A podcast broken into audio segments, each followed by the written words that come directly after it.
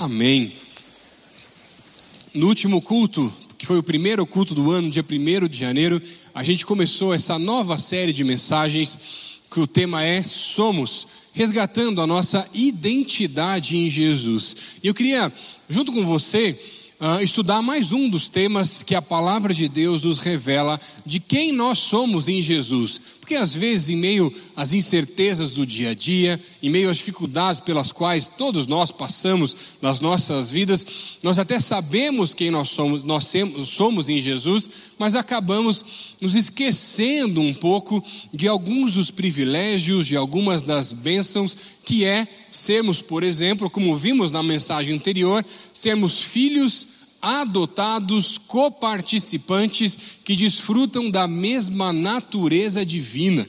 Olha que coisa bonita, não com o sentido de você agora ah, ter a obrigação em servir ao Senhor, porque essa não é a ideia, mas como um filho levar a mensagem de maneira natural, da mesma maneira como nós ah, revelamos a nossa família quando estamos em outros lugares também. Não como uma obrigação, mas de uma maneira simples e natural, porque as pessoas percebem que existe sim algo de diferente em você.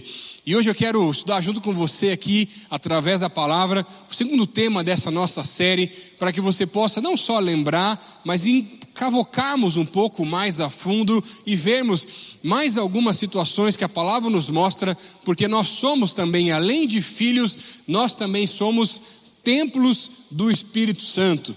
Olha só o que, que diz em João no capítulo 14, versículo 23: Se alguém me ama, obedecerá a minha palavra, meu Pai o amará, nós viremos a ele e faremos nele morada.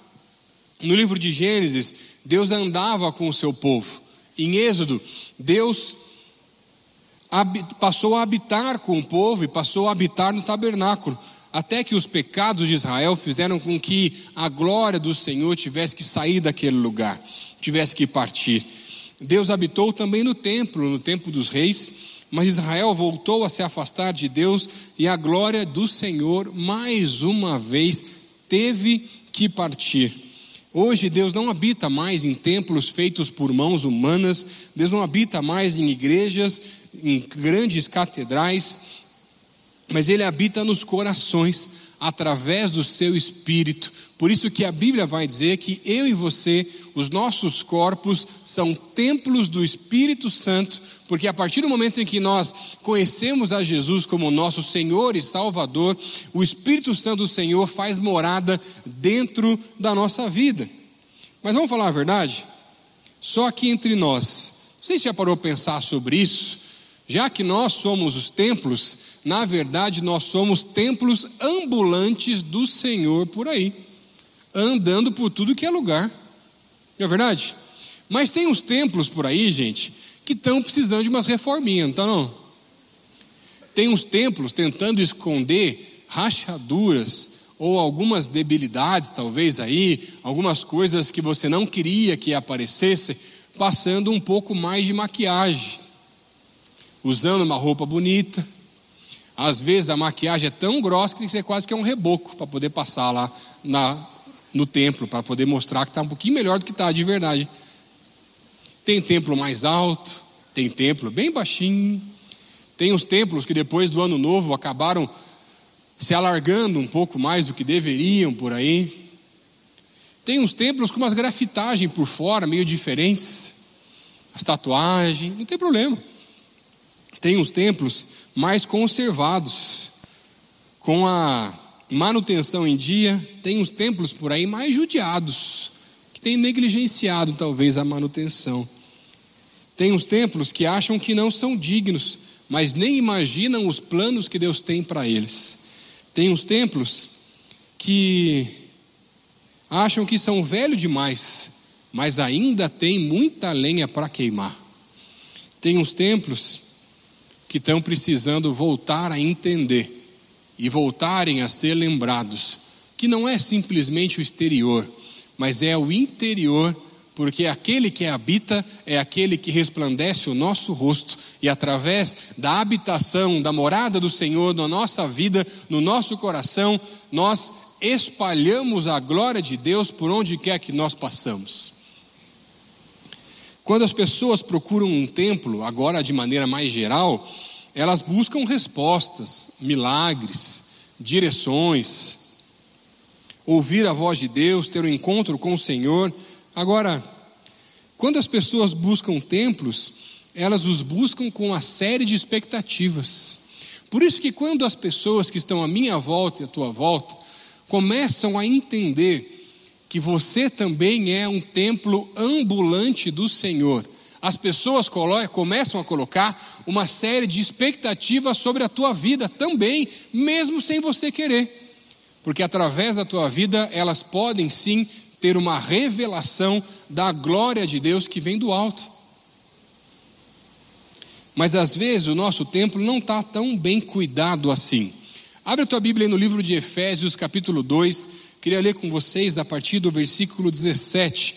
Paulo vai fazer, ah, vai escrever uma série de cartas, e entre essas cartas, especificamente em três delas, Paulo vai falar sobre nós como templos do Espírito Santo do Senhor. E ele vai falar isso no livro de Efésios, que nós vamos estudar como base dessa mensagem, mas ele fala muito sobre isso também no livro de Romanos e também no livro de 1 Coríntios. Acompanha comigo a leitura, Efésios capítulo 2, a partir do verso 17. Diz assim: Ele veio e anunciou paz a vocês que estavam longe e paz aos que estavam perto, pois por meio dele, tanto nós como vocês temos acesso ao Pai por um só Espírito. Portanto, vocês já não são estrangeiros nem forasteiros, mas concidadãos dos santos e membros da família de Deus, edificados sobre o fundamento dos apóstolos e dos profetas, tendo Jesus Cristo como pedra angular, no qual todo o edifício é ajustado e cresce para tornar-se um santuário santo no Senhor. Nele vocês também estão sendo juntamente edificados para se tornarem morada de Deus por seu Espírito. Deus, nós estamos aqui hoje, ah, nesse grande templo, nessa igreja, buscando a tua face, mas eu quero pedir, Deus, hoje, se revela a nós através da tua palavra, fala aos nossos corações. O Senhor falou tanto comigo preparando essa mensagem, mas possamos fazer alguns ajustes desses nossos templos ambulantes por aí, que possam sim resplandecer a glória do Senhor, daquele que habita em nossos corações cada vez mais. Fala aos nossos corações, essa é a minha oração, Deus, no nome de Jesus. Amém. Esse texto nos ensina que nós somos a igreja, o templo do Espírito Santo e hoje eu quero olhar junto com vocês para esse texto e aprender e relembrar quais são as nossas funções que a palavra de Deus nos revela como templos ambulantes do Senhor por aí. A primeira função que um templo vai ter é manter os fundamentos. versículo 20 vai dizer: edificado sobre o fundamento dos apóstolos e dos profetas, tendo Jesus Cristo como a pedra angular. A cidade de Éfeso, na época em que essa carta de Paulo foi escrita, ela era conhecida, na verdade, como o Banco da Ásia. Era uma cidade muito rica, uma das mais ricas da época, tanto que, na verdade, ela tinha nessa cidade uma das sete maravilhas do mundo antigo construídas pelo ser humano. Nessa cidade estava o templo da deusa Diana, que era um grande templo com cerca de 127 colunas e era um sinal de riqueza. Aquela deusa daquela época, ela representava a lua ou a noite e também a caça. Mas naquela cidade, como sendo aquela deusa da cidade, e aquela cidade sendo muito rica, aquela, aquele templo guardava muitas artes muito caras daquela época também. E aquilo era um sinal de riqueza. Tanto que quando Paulo vai escrever essa carta aos Efésios, ele vai comparar a nossa vida como que templos do Espírito Santo, porque o povo de Éfeso conseguiria entender quando se fala de riqueza ou de um templo tão bonito, agora comparando aquilo que era para um outro Deus, comparando agora a nossa própria vida com aquele templo. Em uma construção de um templo, por exemplo, ou de qualquer outra obra, o termo pedra angular colocado aqui nesse versículo, ele é utilizado para descrever a primeira pedra, aquela pedra que dá o tom, a pedra que dá o ângulo correto ou a coluna para o restante da construção.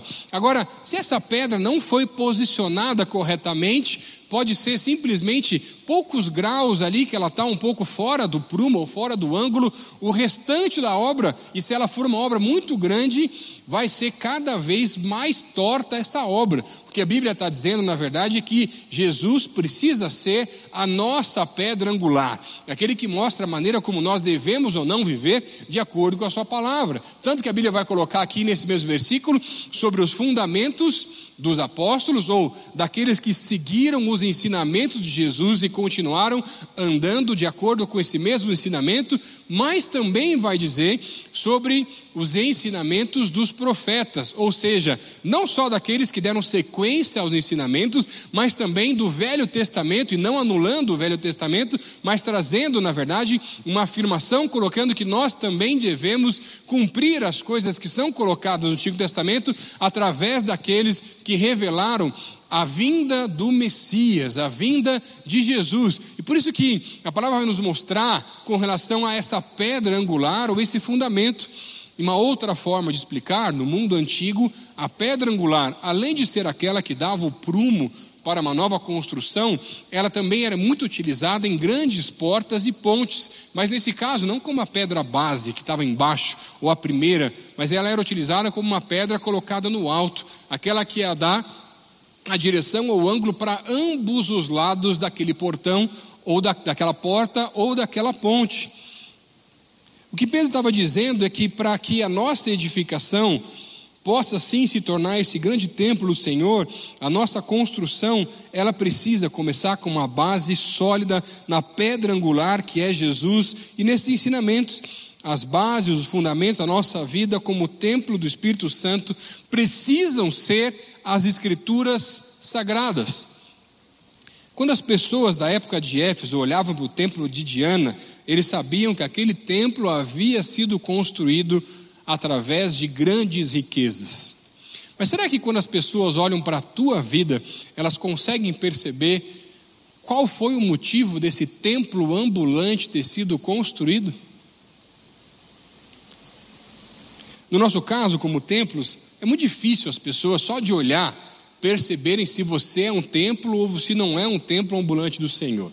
E por isso que as pessoas vão passar a perceber, através da nossa vida, não simplesmente pelo exterior.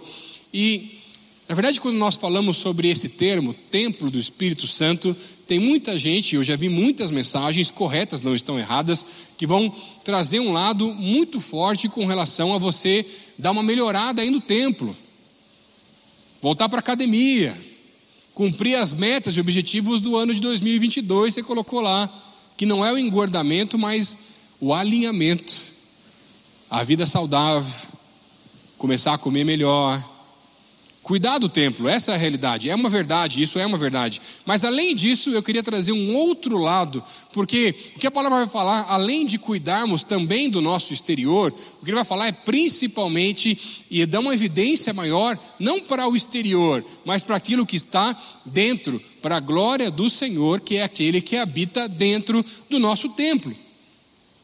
Por mais que não é o foco da mensagem, já falei no primeiro culto, não sei quanto a você, entre as metas desse próximo ano, já falei com a minha esposa, esse ano é o ano de dar uma reformada no templo e ser fit.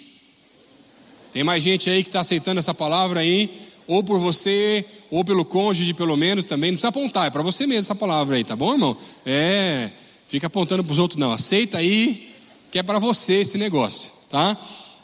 Mas a questão não é o interior, mas o interior. Será que as pessoas, quando olham para você, conseguem perceber essa luz que sai de você quando você está nos mais diversos ambientes? E sabe, o que muda na nossa vida são as nossas atitudes, é a base, é o fundamento. Porque se a minha vida está alicerçada nos fundamentos corretos da palavra de Deus, as minhas reações, as minhas atitudes, em meio a situações, sejam elas fáceis ou difíceis, sejam elas um problema, um dia corriqueiro, normal da nossa vida, elas vão ser diferentes e vão ser agora transformadas pela palavra de Deus. Por exemplo, quando você vê Jesus, ah, que era o mestre, lavando os pés dos discípulos, ele se abaixa e começa a lavar o pé de cada um dos discípulos. Eu procurei em diversas versões diferentes, nos originais e até em outras línguas diferentes da Bíblia, mas eu não achei nenhum versículo que dissesse que Jesus lavou os pés dos discípulos, menos os de Judas. E Jesus lavou o pé de todo mundo, até daquele que o traiu. Será que você está disposto a lavar o pé, não só de quem pode te trair, mas até daqueles que te abandonam, que abandonaram, ou podem vir a te abandonar, porque é isso que os discípulos fizeram. E quando Jesus lava os pés dos discípulos, ele já sabia o que estava acontecendo, e à medida, eu creio, quando eu leio esse texto, que Jesus estava lá já lavando os pés e falando assim: Eu perdoo, porque eu sei que você vai me abandonar, mas depois você vai voltar. Ou no caso de Judas, eu te perdoo, porque eu sei que você vai me trair mas eu não queria que fosse assim. Tanto que depois de lavar os pés, o que, que Jesus vai dizer? Vai dizer assim, ó, em João 13, versículo 14 e 15: Pois bem, se eu, sendo Senhor e Mestre de vocês, lavei-lhes os pés, vocês também devem lavar os pés uns dos outros. Eu lhes dei o exemplo para que vocês façam como eu lhes fiz. E sabem, nós temos uma série de desculpas para tentar justificar algumas atitudes da nossa vida que não condizem com a palavra de Deus. Algumas delas às vezes podem ser: ah, pastor, mas isso aí é culpa da minha criação. Lá na minha casa era assim. Outros podem dizer: ah, pastor, isso é culpa da genética. Porque de vez em quando meu sangue ferve. Eu sou descendente lá de italiano, por exemplo, não só os italianos. Sabe, você que é italiano sabe o que eu estou falando. Você que é casado com alguém de descendência italiana sabe ainda mais o que eu estou falando nesse momento.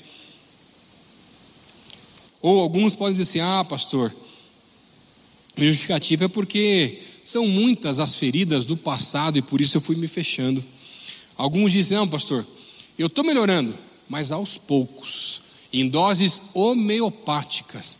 Crente safado, miserável, que está tentando enganar Deus. Ele disse, não, pastor, é que antes eu fazia as coisas erradas, agora eu faço um terço só. E estou tô, mas estou progredindo, pastor. Mas faz 10 anos que está progredindo, não sai dessa vida, gente. Meu Deus do céu. É verdade, para de se enganar, meu irmão. Será que, como templo do Senhor, você está disposto a lavar os pés dos traidores, daqueles que vão te abandonar, daqueles que te magoaram muito no passado e seguir o exemplo, o alinhamento, o prumo, a pedra angular daquilo que Jesus está dizendo? Nós somos templos ambulantes que precisam lembrar que existe alegria em servir ao Senhor. Quando a gente fala sobre a questão do serviço, na verdade, quando Jesus se coloca naquela situação, naquela condição, ah, aquela condição não era simplesmente de um escravo ou de um servo, era do menor dos escravos ou do menor dos servos que estavam naquela casa. E é interessante quando a gente pensa assim, porque era normalmente o escravo que era o recém-chegado. Se trouxéssemos para os nossos dias, por mais que, infelizmente, em alguns lugares do nosso mundo ainda existe escravidão ou formas de escravidão, mas nos nossos dias, talvez numa cidade já como a nossa, por exemplo, talvez uma função um pouco menor, nós pudéssemos falar que poderia ser algo como um estagiário, que faz o xerox, traz um café, às vezes não querendo, mas leva um café gostoso lá também para o chefe e tal. Mas hoje em dia a gente sabe que o estagiário faz muito mais do que só essas coisas, não é verdade? E paga tão pouco, né, gente? Você que é estagiário aí, pô, pastor, é hoje, está falando no meu coração. Mas calma, vou falar no coração do seu chefe agora também. Se ele está aqui, você que é chefe do seu estagiário, pague um pouco mais. Você passa tanta coisa para ele fazer, muito mais de café e xerox. Você está dando função de funcionário para estagiário. E está se aproveitando dele. Paga mais, contrata logo, em nome de Jesus. Estagiários aí, recebe a palavra. 2022 é o ano da efetivação. Mas sabe, isso me faz pensar que além de sermos templos ambulantes, nós também somos templos ambulantes estagiários, que estão aí para servir no que for preciso. Mesmo quando o salário ainda não foi aumentado porque o teu chefe não ouviu essa palavra. Manda para ele depois. Deixa Deus transformar, amolecer esse coração de pedra. Mas, ah, quando eu estava, ainda trabalhava no banco, ali na Ébano Pereira, no Palácio Avenida, no HSBC, teve uma vez que Teve uma ação que o banco patrocinou numa cidade que eu não lembro a cidade, e para ser bem sincero, eu não quero nem lembrar, para não gerar muito rancor com relação a essa cidade, mas nessa ação, o banco tinha patrocinado um evento lá, uma parte de um evento, mas não em dinheiro, mas ah, em água de coco. Eram caixinhas dessas caixinhas que você compra, né, pequenas, assim, de água de coco, e tinha patrocinado 50 mil águas de coco para esse evento. Eu não sei porquê, o evento não deu certo, e aí sobraram as águas de coco e o pessoal de lá, dessa cidade, lá do banco, daquele lugar, teve a brilhante ideia de colocar tudo aquilo numa carreta e mandar para Curitiba, aqui no Palácio Avenida, para a área que eu trabalhava, na época, que era a área de eventos do banco, pensando assim: ah, deu, deu errado aqui, mas eu acho que esse pessoal lá de eventos deve ter algum lugar para guardar e vamos mandar para lá, e eles dão um jeito de usar em outros eventos do banco. Boa ideia.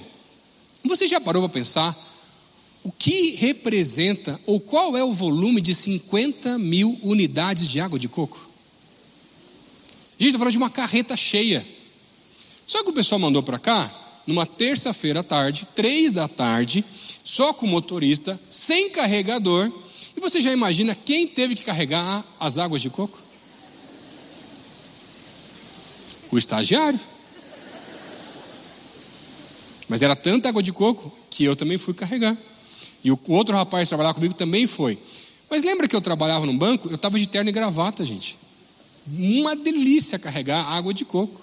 Agora, para para pensar comigo. E tinha um carregador no dia lá do banco que estava ajudando quatro pessoas para carregar uma carreta, porque o motorista não queria carregar, porque ele falou que ele foi pago para dirigir o caminhão. No banco não tinha lugar onde guardar um volume tão grande de alguma coisa, por isso a gente pensou em guardar num espaço que nós administrávamos, que era bem na frente do banco, ali na Ibno Pereira, que era um camarote que a gente usava para os natais do, do banco, alguns eventos menores, só que ele tinha dois lances de escada, então a gente atravessava a Ibno Pereira, de onde o caminhão conseguiu parar, e subia dois lances de escada. 50 mil águas de coco Cada fardo dela eram 12 juntas, né, como você compra no mercado. 50 mil por 12 dá 4.166 fardos de água de coco. Em quatro pessoas, você divide por quatro, para pensar quantos cada um tinha que carregar, está falando aí de pelo menos 1.041 fardos de 12 unidades de água de coco. Cada vez, pelo menos no começo, a gente conseguia carregar três desses fardos, dividindo por cada um, ali que estava carregando, estou falando para você que cada um teve que fazer pelo menos 370 viagens carregando aquelas águas de coco. E para falar para vocês, confessar que na verdade eu nem gosto de água de coco, gente. Se eu, gost... Se eu nem gostava, piorou. Dá até um ruim quando eu vejo um dia, dá uma tremida no olho aqui, fica um negócio meio diferente assim, sabe? Você teve isso aí já, né? Tem uns negócios do passado que mexe com a gente, não é fácil. É, estamos aqui para mexer nisso mesmo hoje também no culto. Tá? E sabe, quando oito horas da noite, quando a gente terminou de carregar aquelas águas de coco, que eu não aguentava mais ver aquele negócio na minha frente, o estagiário olhou para mim e falou assim: Lucas, por que, que você ficou aqui até o final? Você devia ter ido embora. Eu, eu trabalho para você. O normal de qualquer pessoa seria simplesmente larga o estagiário, arranja mais estagiário, paga alguém para fazer, mas eu nunca vi alguém que já estava dando outra função ficar para fazer. Eu olhei para ele e falei assim, cara, por causa dos princípios pelos quais eu vivo, eu nunca podia te deixar aqui sozinho. E naquele dia, através dessa resposta, através da atitude que ele viu carregando água de coco, uma tarde inteira, o começo da noite, a glória do Senhor foi se resplandecendo, porque alguém tinha entendido e alinhado o prumo daquilo que o Senhor tinha ensinado. Mas será que você está disposto a fazer a mesma coisa? A tratar as pessoas com respeito, iguais a você, independente das funções nas quais elas trabalham, independente da classe social ou qualquer outra situação? E sabe, O segredo para a gente ter um coração igual de Jesus é termos os olhos fitos nele. E às vezes na nossa vida, quando alguém nos, nos machuca, a gente só consegue olhar para o machucado, a gente só consegue olhar para aquela situação, a gente só consegue trazer memória aquela pessoa. E aí, quando a gente faz isso, a gente deixa de olhar para Jesus. Mas o que a Bíblia está dizendo para mim e para você, como os templos do Espírito Santo ambulantes, estagiários, eu preciso resplandecer a glória de Jesus através das minhas atitudes, dar a outra face, dar a vez, lavar os pés, não só de quem eu gosto ou de quem eu quero agradar, até daqueles que eu imagino, que eu não sei, se um dia podem vir a me trair, daqueles que me machucaram, daqueles que deviam vir pedir perdão para mim, mas até hoje não vieram. O que a Bíblia está mostrando aqui é você que tem que dar o primeiro passo. E resplandecer a glória do Senhor através desse templo, porque Ele habita no seu coração. E sabe, você já você sabia que um templo pode perder o seu propósito? Eu já vi muito templo por aí perdendo o propósito. Tem muita igreja na Europa fechando as portas. Mas não é só na Europa, não, gente. Tem muita igreja aqui no nosso estado, no interior do estado, fechando as portas. Isso pode acontecer com o templo com a nossa vida quando a gente vai perdendo o foco.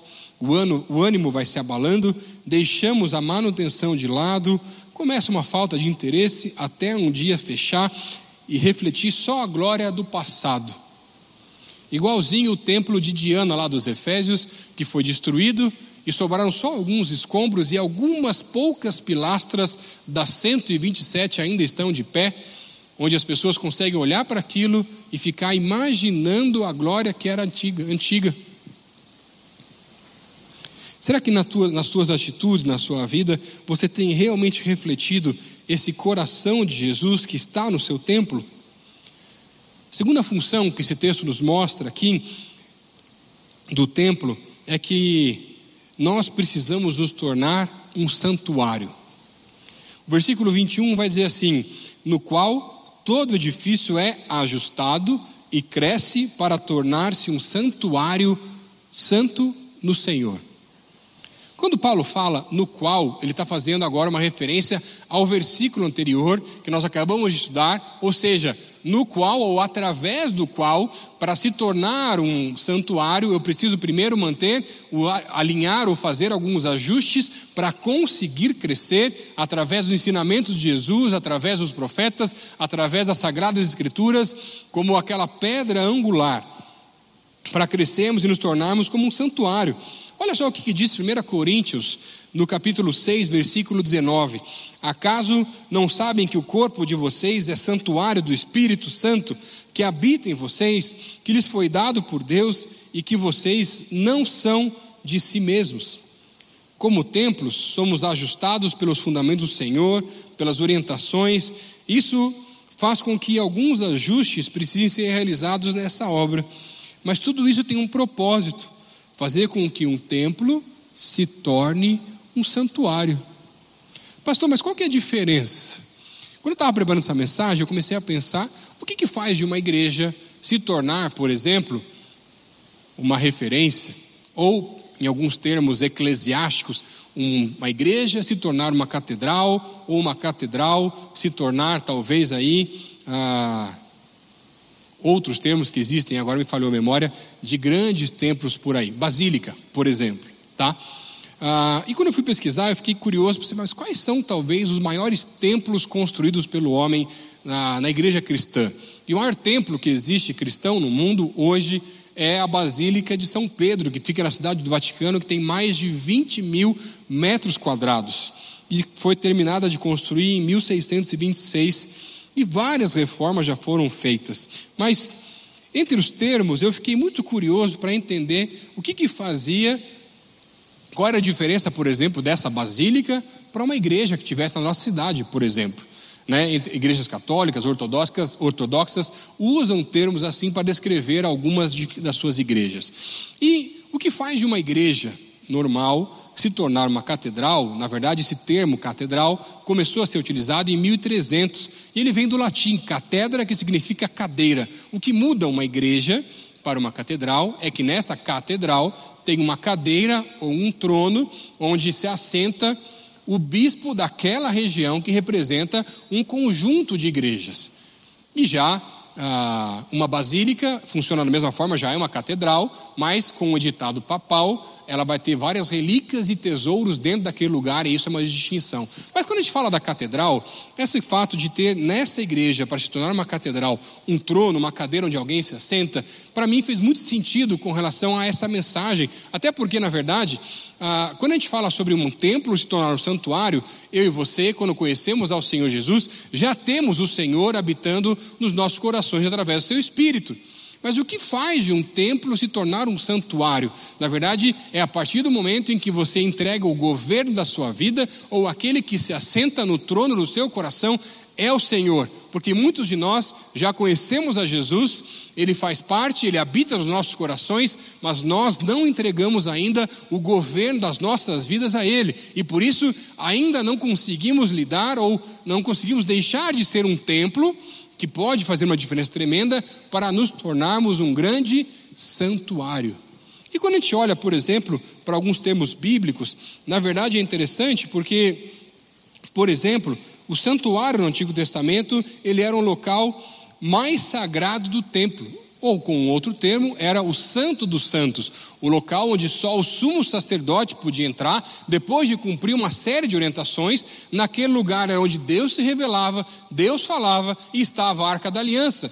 A questão que eu quero trazer para você com relação a fazer o seu templo se tornar um santuário é: além de ter o Senhor governando a sua vida e dando a direção, será que você tem voltado para o Santo dos Santos ou para o santuário? Para ouvir a voz e a direção do Espírito na tua vida? Ou simplesmente negligenciado algo tão precioso, que é um dos principais elementos da nossa identidade, e quem está sentado no trono da tua vida talvez não seja o Senhor, às vezes é você mesmo, a sua carne, as suas vontades, os seus desejos, talvez outras vozes que têm orientado ou dado a direção para a sua vida, porque você não tem voltado para o Santo dos Santos para ouvir as direções do Espírito daquilo que o Senhor tem para mim ou daquilo que o Senhor tem para você. Em uma das parábolas, Jesus comparou os nossos ouvidos com o solo. São quatro tipos de solo diferentes.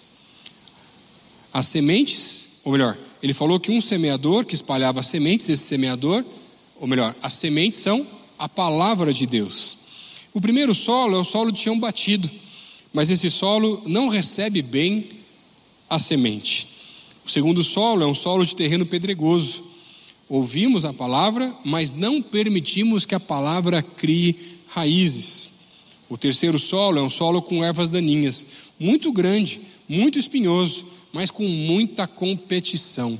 Nós queremos ouvir a voz do Espírito, nós queremos andar pela direção do alto. Ah, mas são tantas outras direções, são tantas outras vozes falando ao meu coração, e aí isso vai matando cada vez mais essa semente. E último solo, aquele solo que está pronto, aqueles que ouvem a palavra de Deus estão prontos para ouvir a sua voz. Mas olha só que interessante, nos quatro casos, a semente é a mesma o semeador é o mesmo, o que é diferente não é a mensagem ou quem traz a mensagem, o que é diferente é o ouvinte. É a vazão que você dá ou a liberdade que você dá para a palavra crescer ou não crescer no seu coração e assim edificar o seu templo. Quanto tempo faz que você não tem escutado a voz do alto, buscado a direção do Espírito, Quanto tempo faz que você não tem se encontrado com o Senhor no Santo dos Santos, no santuário? Não sei se você conhece um pouco da história da nossa igreja, mas essa igreja, esse templo tão grande que nós estamos hoje tendo esse culto da PIB de Curitiba, ele foi inaugurado em 2014, no centenário dessa igreja. Mas sabe como essa igreja era conhecida antes da inauguração? Uma vez eu peguei um táxi eu, conversando com o taxista, ele ia me trazer para cá. Falei, ah, me leva lá para a primeira igreja batista de Curitiba. Ele falou, aquela que nunca termina? A nossa igreja foi conhecida na cidade de Curitiba muito tempo, no linguajar mais popular, por isso. Porque a igreja nunca terminava.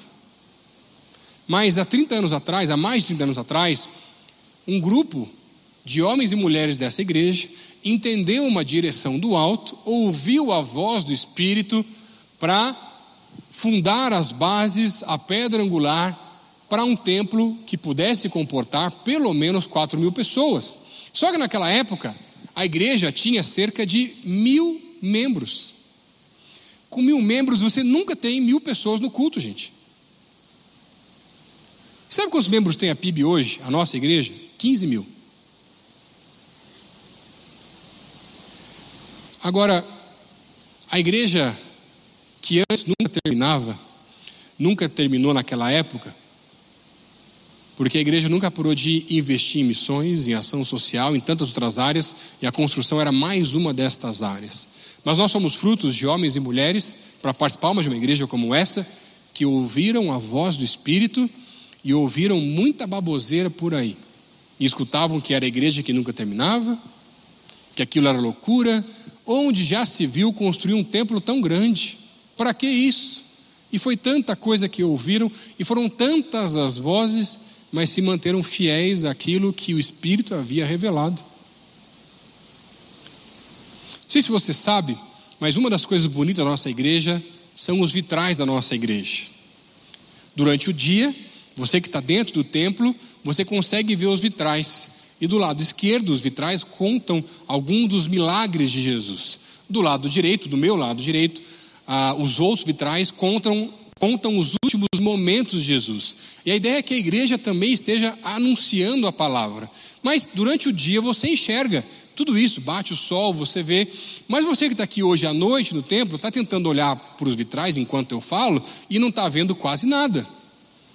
Não é verdade? Mas essa era a intenção. Por quê? Nós temos os cultos à noite, mas à noite, à madrugada, a igreja fica parada normalmente, não tem tanta atividade. E aí, ah, nesse momento, a igreja preparou aqui algumas luzes que ficam refletindo nessas janelas, que é o que dificulta um pouco a nossa visão. Mas se você for fora do templo, você consegue ver nitidamente cada um dos vitrais, porque a ideia é que a igreja possa estar anunciando a palavra de Deus, mesmo quando ela estiver fechada, mesmo durante o escuro e mesmo durante o dia, quando não estiver tendo culto, quando você entra e consegue enxergar partes da história de Jesus. Olha que lindo isso, gente. Porque homens e mulheres ouviram a voz do Espírito. Não sei para você, mas quando nós falamos sobre santuário, me traz muito à memória daquele desenho, que na verdade é um livro escrito por Victor Hugo, ah, do Corcunda de Notre Dame. Não sei se você vai lembrar do desenho, se vai lembrar da história um pouquinho, vou tentar te situar um pouco mais aí nesse, nesse momento, mas nessa história, o Corcunda, ou Quasímodo, esse era o nome dele, ah, ele, tinha, ele era muito corcunda, tinha uma grande debilidade física, né? Ah, e aí ele foi criado na, no desenho animado por um juiz, o Frollo, Claude Frollo, mas na história, né, na história original, ele foi, na verdade, criado e protegido, ou segurado, na verdade, até quase aprisionado, pelo mesmo nome, mas era um padre na história original, tá? Mas esse vilão da história, que é aquele que ah, foi criando o Quasímodo, ele dizia que ele não podia sair da catedral de Notre Dame, porque as pessoas não iam julgá-lo e nunca iam aceitá-lo de verdade. Até que, de uma vez, ele sai da catedral e as pessoas numa festa vão coroar ele como um rei momo naquela festa, mas no final daquela festa, daquela festividade, colocam ele no meio da praça pública e começam a tirar diversos frutos, tomates, e vão expondo ele ao ridículo. E quando ele consegue sair daquele lugar e uma cigana chamada Esmeralda ajuda ele a sair, e ele volta de novo para a catedral, o que, que ele começa a gritar? Santuário, santuário, santuário. Por quê? O santuário também é um lugar de refúgio. Mas muitas vezes eu e você vamos, fugimos para tantos lugares por causa dos nossos problemas, mas nos esquecemos de voltar para o nosso lugar de refúgio, o lugar onde o Senhor habita e voltarmos a ouvir a sua voz. Tanto que no final dessa história, quando eles conseguem vencer esse vilão, e eles vão sair daquela catedral, o Quasímodo não quer sair. Todos já haviam saído e tentam chamar ele para fora, mas finalmente, quando ele sai, agora ele era aceito, na verdade, pelo povo daquela cidade, porque ele, ele havia sido parte de uma grande mudança ah, tirando, despo, é, tirando do, do poder aquele juiz daquela época. E agora ele passa a ser aceito. E na verdade ele mostra para mim e para você que não é o exterior que realmente importa, por mais que nós nos preocupemos tanto com o exterior, mas deixamos muitas vezes o interior de lado. E às vezes está na hora de fazer um contraponto. Talvez não seja o teu caso, mas para você que gosta de academia, será que está passando muito mais tempo na academia do que buscando a Deus? Estou dizendo para parar, continue. Você que não está, vai para a academia comigo que eu vou voltar também. Mas será que não está na hora de dar uma equilibrada?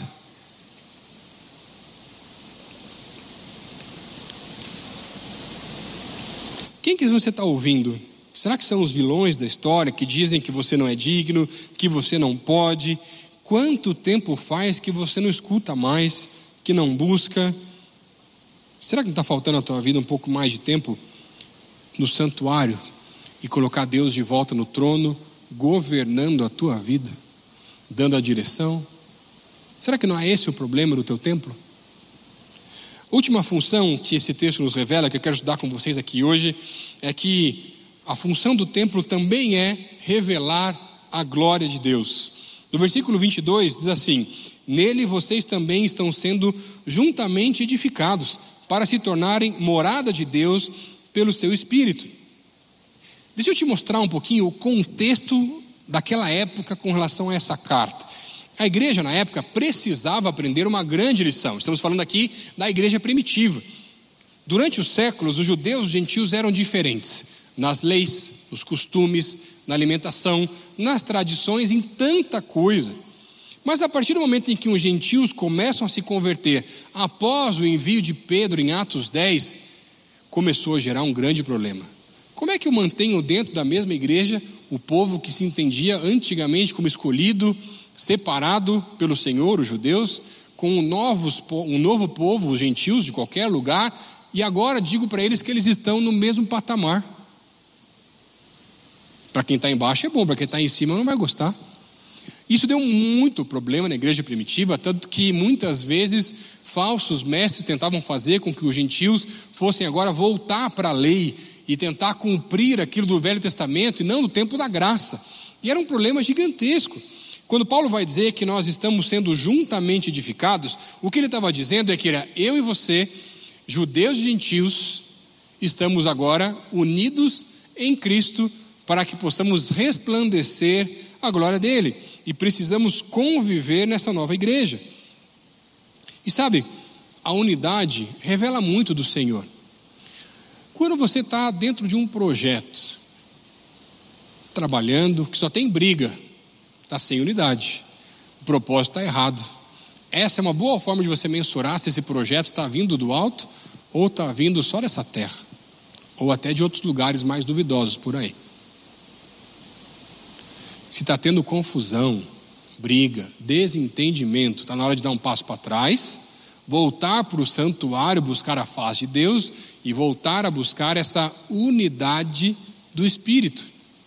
Divisões, separações, exclusões, brigas, desentendimentos, nada disso revela a glória do Senhor.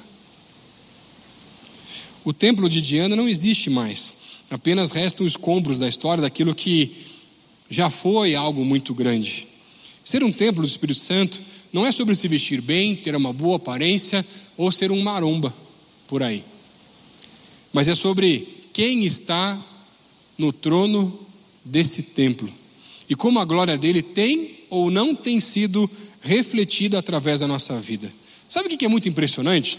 É que as pessoas, historicamente, ah, têm as suas peregrinações religiosas e vão, caminham distâncias gigantescas para ir em lugares sagrados, em grandes templos que o ser humano construiu, em busca de respostas, em busca de bênçãos, de milagres, mas elas não conseguiram entender ainda que não é sobre templos feitos por mãos humanas, mas nós carregamos dentro de nós o Espírito Santo de Deus e podemos voltar para o Santo dos Santos, colocando o Senhor sobre o trono das nossas vidas, ouvir a Sua voz e entender a Sua direção. Deixa eu te mostrar um outro exemplo de unidade do espírito. Você já teve uma conversa difícil com alguém? que estava vendo que não estava indo para um caminho bom e a probabilidade de piorar a situação era grande. Todo mundo já teve. Quando eu estou atendendo alguém, conversando com alguém, e principalmente quando a conversa está indo para um caminho que não está sendo legal, eu estou conversando, mas estou em espírito de oração. Falando, assim, Deus, me dá uma luz, me dá uma direção, e revela alguma coisa aqui, para que essa conversa que está indo por um caminho ruim possa se acertar, se alinhar e buscar de novo a pedra angular. Eu lembro que eu estava conversando uma vez com o Luiz, Luizinho, né, que ah, um dos nossos ministros de louvor aqui da igreja, da, da, do One aqui também, e faz muitos anos já, estava conversando, e ele estava com umas ideias que não estavam muito legais, e não estava num alinhamento bacana com o que a palavra estava dizendo, e a gente conversando, mas não estava conseguindo convencê-lo de jeito nenhum. E aí eu comecei a orar, e ali, enquanto conversava com ele, daqui a pouco Deus falou assim: Lucas, fala para ele o versículo do chamado dele conversando com ele, mas em espírito, falei, Deus, eu sei lá qual é o versículo do chamado dele. Não é chute, tem bastante versículo para chutar ainda. Não é assim que funciona. Assim, calma, Lucas, pode falar para ele. Tal versículo. Eu parei a conversa assim, Luiz, para, para, para. Seguinte, cara, Deus pediu para falar para você que está na hora de resolver algumas coisas. Está na hora de você alinhar algumas coisas do teu coração e para mostrar que é Deus que está nesse negócio, Deus revelou aqui o versículo do teu chamado. Eu não sei qual é o versículo do teu chamado, mas Deus pediu para falar para você que Deus te escolheu desde o ventre materno para você se tornar profeta às nações. Jeremias 1, versículo 5. Ele começou a chorar. Ele disse, assim, pastor, o que é isso? É a glória de Deus, não do homem, porque eu não sei qual era o versículo. Não é adivinhação, é revelação acontecendo numa pessoa. Outro dia eu estava em casa, não conseguia dormir, no meio da madrugada acordei, virei para um lado, do outro da cama e nada, e nada, e nada. Fui para a sala, falei, deve ser coisa do Senhor. Comecei a ler a Bíblia, nada acontecia, folhei alguns textos, daqui a pouco tive um sentimento no meu coração do Senhor falando, abre em Hebreus. Eu abri em Hebreus. Até que achei cheguei num versículo, Hebreus 11, o versículo 11, que vai dizer que pela fé, Abraão e Sara, mesmo com a idade avançada, tiveram um filho da promessa. Eu falei assim, tá bom, Deus, mas esse versículo aqui é para mim? Não estou entendendo. Ele falou assim: não, manda para um casal, esse casal, esse versículo, porque eu quero falar com eles. Eu falei assim, Deus, mas esse casal eu conheço há muito tempo, são meus amigos, e já faz mais de 10 anos que eles estão tentando ter filhos e não conseguem.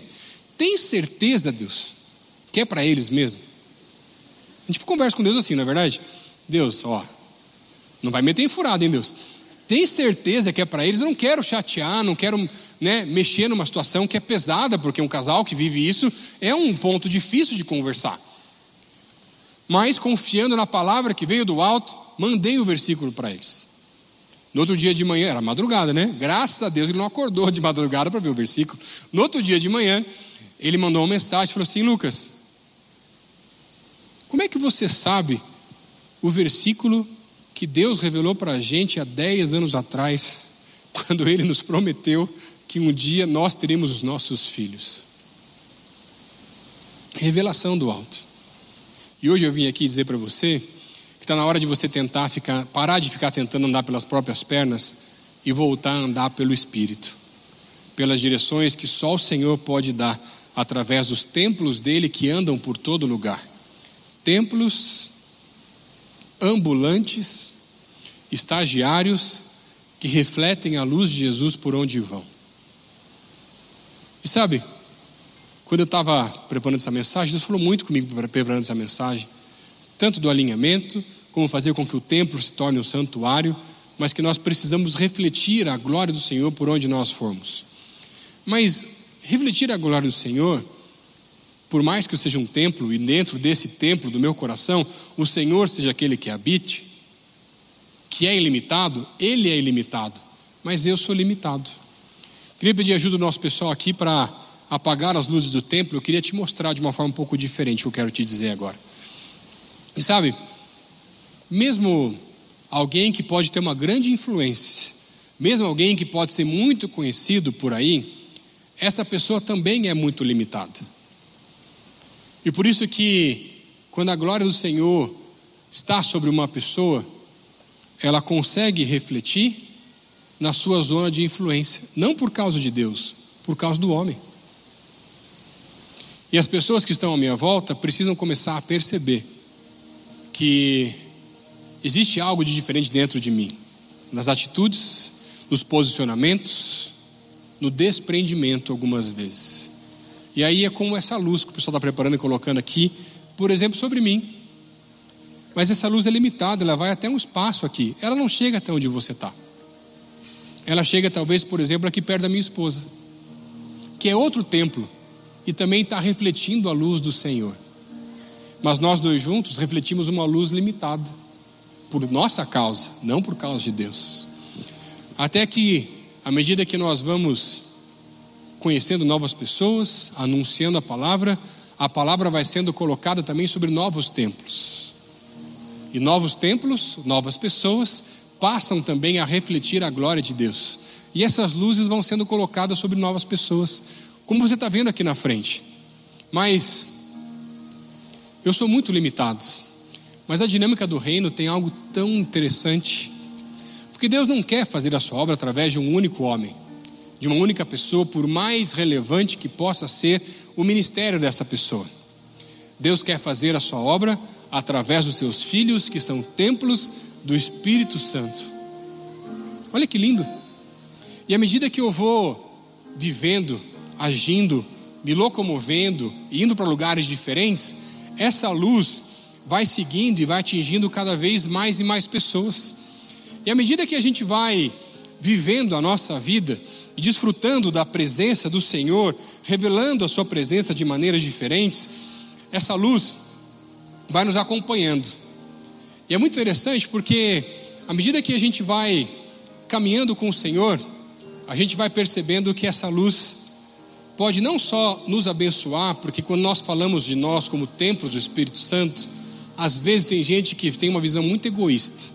Eu faço isso para me abençoar, para eu estar cheio, repleto. Mas a glória do Senhor é muito grande para caber dentro de um templo só, e por isso, quando a glória é derramada, ela vai se derramando sobre outras pessoas. E à medida que eu vou andando, outras pessoas vão sendo tocadas pela mesma luz. Eu não sei se está entendendo o que eu estou falando. Se você está entendendo o que eu estou falando, à medida que eu vou me aproximando, eu queria pedir para você pegar o teu celular. E se você quer fazer um compromisso hoje, não comigo, mas com Deus, dizer assim: Eu quero refletir a glória do Senhor onde eu vou. Queria pedir para você, à medida que essa luz vai chegando, ligar o teu celular. E essa luz vai começar a refletir em mais e mais pessoas, em outros lugares diferentes. E a luz que você liga vai ajudar, talvez, a chegar perto de uma pessoa que eu não posso chegar porque eu não estou na tua família, eu não estou no teu trabalho. Por mais que você possa compartilhar essa pregação com alguém, é você que Deus quer usar, não sou eu. Se Deus falou com você e você quer fazer um compromisso com o Senhor hoje, de voltar a brilhar essa luz do Senhor, por onde você for, acende a luz do celular aí, deixa bem alto, levantado. E onde você está? Aqui embaixo, lá em cima também, você que está na galeria, pode acender as luzes aí. Eu não vim aqui hoje falar para você sobre templos, falar com você sobre catedrais. Não vim aqui contar a história de alguém que teve que carregar milhares de água de coco. Eu não vim aqui ficar lembrando do desenho do Corcunda de Notre Dame. Eu vim aqui dizer para você que está na hora de você voltar a resplandecer a glória do Senhor que está enchendo esse templo, porque o primeiro templo que foi construído pelo povo do Senhor foi destruído na época de Salomão construído por Salomão é destruído logo tempos depois. E aí o segundo templo construído no tempo de Ageu era muito mais simples, muito menos pomposo, mas a glória daquele templo foi muito maior do que o primeiro, porque naquele templo entrou o Senhor Jesus, o Rei dos Reis, o Senhor dos Senhores, e por isso que aquela glória era muito maior. Eu não sei quais são as debilidades quais são as marcas, quais são as coisas que você não acredita na tua vida como templo do Espírito Santo, e talvez você não se ache digno de revelar a glória do Senhor. Ele não está falando aqui sobre o exterior, está falando sobre aquele que habita dentro dos nossos corações, e ele vai nos amoldando e ao mesmo tempo refletindo a sua glória, mesmo em pessoas imperfeitas, aquele que é perfeito e vai alcançando cada vez mais e mais e mais pessoas. Para honra e glória do Senhor Jesus. E se nessa noite você aqui ouvindo essa mensagem ainda não conhece ao Senhor, o Senhor ainda não fez morada no seu coração, você não entregou o controle da sua vida para Ele. Aonde você está agora, além dessa decisão de brilhar a luz de Jesus, para fazer isso você só pode começar a fazer se você convidar a Jesus para ser o seu Senhor e o seu Salvador. E se hoje essa é a sua decisão e quer começar a ouvir a voz do alto, que pode sim se revelar também a você, como se revela a mim, levanta a mão onde você está, bem alto. Eu quero orar por você, dizendo assim, pastor, eu quero hoje convidar a Jesus para ser o Senhor e o Salvador da minha vida. Se você está com o celular aceso, chacoalhe assim, que daí eu vou saber que você hoje está aceitando a Jesus para ser o Senhor e o Salvador da sua vida. Amém, amém. São tantas e tantas as pessoas. Amém, amém, pela vida de cada um de vocês. Você que está acenando com o seu celular aí, que está fazendo essa decisão, queria te fazer um novo convite. Queria te convidar para vir aqui à frente. Eu quero orar junto com você. Pode ficar de pé no teu lugar. Vem aqui na frente comigo. Se você está aqui com um amigo, traz teu amigo junto para cá. Não tem problema. Quero orar com você. E tem algumas pessoas da nossa igreja, mesmo com distanciamento, a gente quer orar e abençoar a tua vida. Pode vir para cá. Você que está fazendo essa decisão hoje de convidar a Jesus para ser o Senhor e o Salvador da sua vida, pode ficar aqui na frente comigo. Tem mais mais gente, muita gente que levantou a mão, chacoalhou celular, pode vir para cá. Vem para cá, vem para cá, pode vir, pode vir para cá. Quero orar junto com você nesse tempo. Amém, amém. Glória a Deus. Amém, amém. Tem mais gente que Deus falou hoje que está na hora de deixar, de começar a ser templo e rapidamente virar santuário aí também. Tem mais gente que levantou. Pode vir, pode vir, não precisa ter vergonha de nada. A gente quer, eu quero simplesmente orar com você. Depois uma pessoa nossa que vai orar contigo também. Você vai voltar para o seu lugar, super tranquilo. Pode vir para cá. Deus falou com você, vem para cá. Hoje você quer fazer um compromisso de convidar a Jesus para ser o Senhor e o Salvador da tua vida e ouvir a voz do alto. Você que está aqui na frente, queria pedir para você fazer uma oração comigo. Feche teu olho aí onde você está. É você e Deus. Talvez você nunca tenha falado com Ele, ou faz muito tempo que não fala com Ele. Faz a oração assim comigo, dizendo assim: Senhor Jesus, hoje eu abro meu coração, eu entrego minha vida para o Senhor. Escreve meu nome no livro da vida, faz morada no meu coração. Eu quero caminhar contigo todos os dias e ouvir a tua voz, como o pastor falou que é possível. Eu entrego o controle da minha vida para o Senhor. Existem coisas que eu não entendo ainda, mas o Senhor entende. Eu quero pedir para você me ajudar a lidar. Eu preciso aprender a perdoar. Me ajuda a perdoar, Deus. É tão difícil às vezes. Me ajuda a resolver algumas coisas da vida que eu não consegui resolver ainda, mas com o Senhor eu vou conseguir. E que eu possa resplandecer a luz de Jesus por onde quer que eu vá. Você que está com o celular aí, levanta mais uma vez aí onde você está. Sente essa luz aí. Volta a brilhar aí, em nome de Jesus, ô Templo Capenga. É, chorar com você que está aí. Deus, eu quero te agradecer por essa noite tão especial que podemos ter na tua presença, pela maneira como o Senhor tem se revelado, falado aos nossos corações, através da tua palavra, nessa série de mensagens. Eu quero pedir, Pai, transforma as nossas vidas, que possamos alinhar, Deus, a nossa vida pelos princípios da tua palavra, pela pedra que é a pedra angular, que é Jesus, pela palavra de Deus. Pai, que possamos também, Deus, tornar os nossos templos em santuários, onde nós entregamos o controle, o trono da nossa vida para o Senhor Jesus, Pai. E por favor, Pai, nos ajuda a voltar a resplandecer, ou começar a resplandecer, a glória do Senhor que vem do alto, por onde quer que nós andemos, para que as nossas famílias possam te conhecer, os nossos amigos, as pessoas do nosso trabalho, possam olhar para nós e falar: mas o que é que existe tão diferente em você? Por que, que você está fazendo coisas que as outras pessoas não fazem? E a nossa resposta vai ser simplesmente: porque a minha vida está alinhada por princípios da palavra de Deus e hoje estou refletindo a sua glória. E nesse momento, mais uma pessoa foi tocada pela glória de Deus. Pai, altera os nossos corações, possamos ter os nossos olhos fitos em Jesus, resplandecendo a glória do Senhor em todos os lugares que nós estivermos. Tem pessoas aqui hoje, Pai, que estão precisando aprender a perdoar. Perdoar aprender a liberar perdão, a deixar mágoas do passado. Eu quero pedir, Deus, visita essas pessoas para que elas possam fazer conforme o teu ensinamento e lavar os pés, mesmo daquelas pessoas que aos nossos olhos talvez não merecessem. Mas isso revela a glória de Deus através da nossa vida. Nos visita, Pai, continua falando aos nossos corações e nos abençoa em nome de Jesus.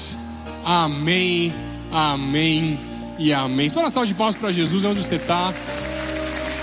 Você que veio aqui à frente, a maior decisão da nossa vida é convidar Jesus para ser o Senhor e Salvador da nossa vida. Tem um link aqui à frente, você que está vendo de casa pode preencher esse link também. Nós queremos te ajudar, se você assim permitir, e te ensinar quais são os princípios da palavra com alguém que está mais tempo caminhando na caminhada de fé. Simples assim. E você vai tomar as tuas decisões a partir disso. Por isso eu queria te convidar, se você sentir à vontade, a sair rapidinho com o nosso pessoal de coletes aqui, ó. Aquele menino está ali do lado, aqui à minha esquerda. Eles querem orar com vocês e pegar o teu contato, se você permitir e sentir a vontade disso também. Pode ir indo aqui com o nosso pessoal aqui do lado, fique bem à vontade. A gente quer orar junto contigo. Alguns já estão pegando aqui. Você não pode chegar com o pessoal naquela porta ali, tem uma salinha específica para isso, tá? Pode ir indo ali com o pessoal. A gente quer só orar mais uma vez com vocês e ajudar nessa caminhada também. Amém? Fique de pé no teu lugar aí, vamos celebrar o Senhor com uma última canção. Você já imaginou como é que é? Ou você viu hoje aqui, por essa representação, quando uma pessoa resplandece a glória e a luz chega num alcance? Está numa igreja. Mas e quando os templos ambulantes estagiários se unem num lugar? A glória é resplandecida mais alto, gente. Chega em um lugar mais longe. E não é só num templo, você viu o Plínio falando no começo? Mais de 18 mil pessoas assistindo os cultos do sábado, gente. É muita gente. É muita glória, é muito templo junto. Eu quero te convidar agora a adorar ao Senhor, resplandecendo a glória desses templos junto nesse lugar. Celebra o Senhor conosco nessa última canção.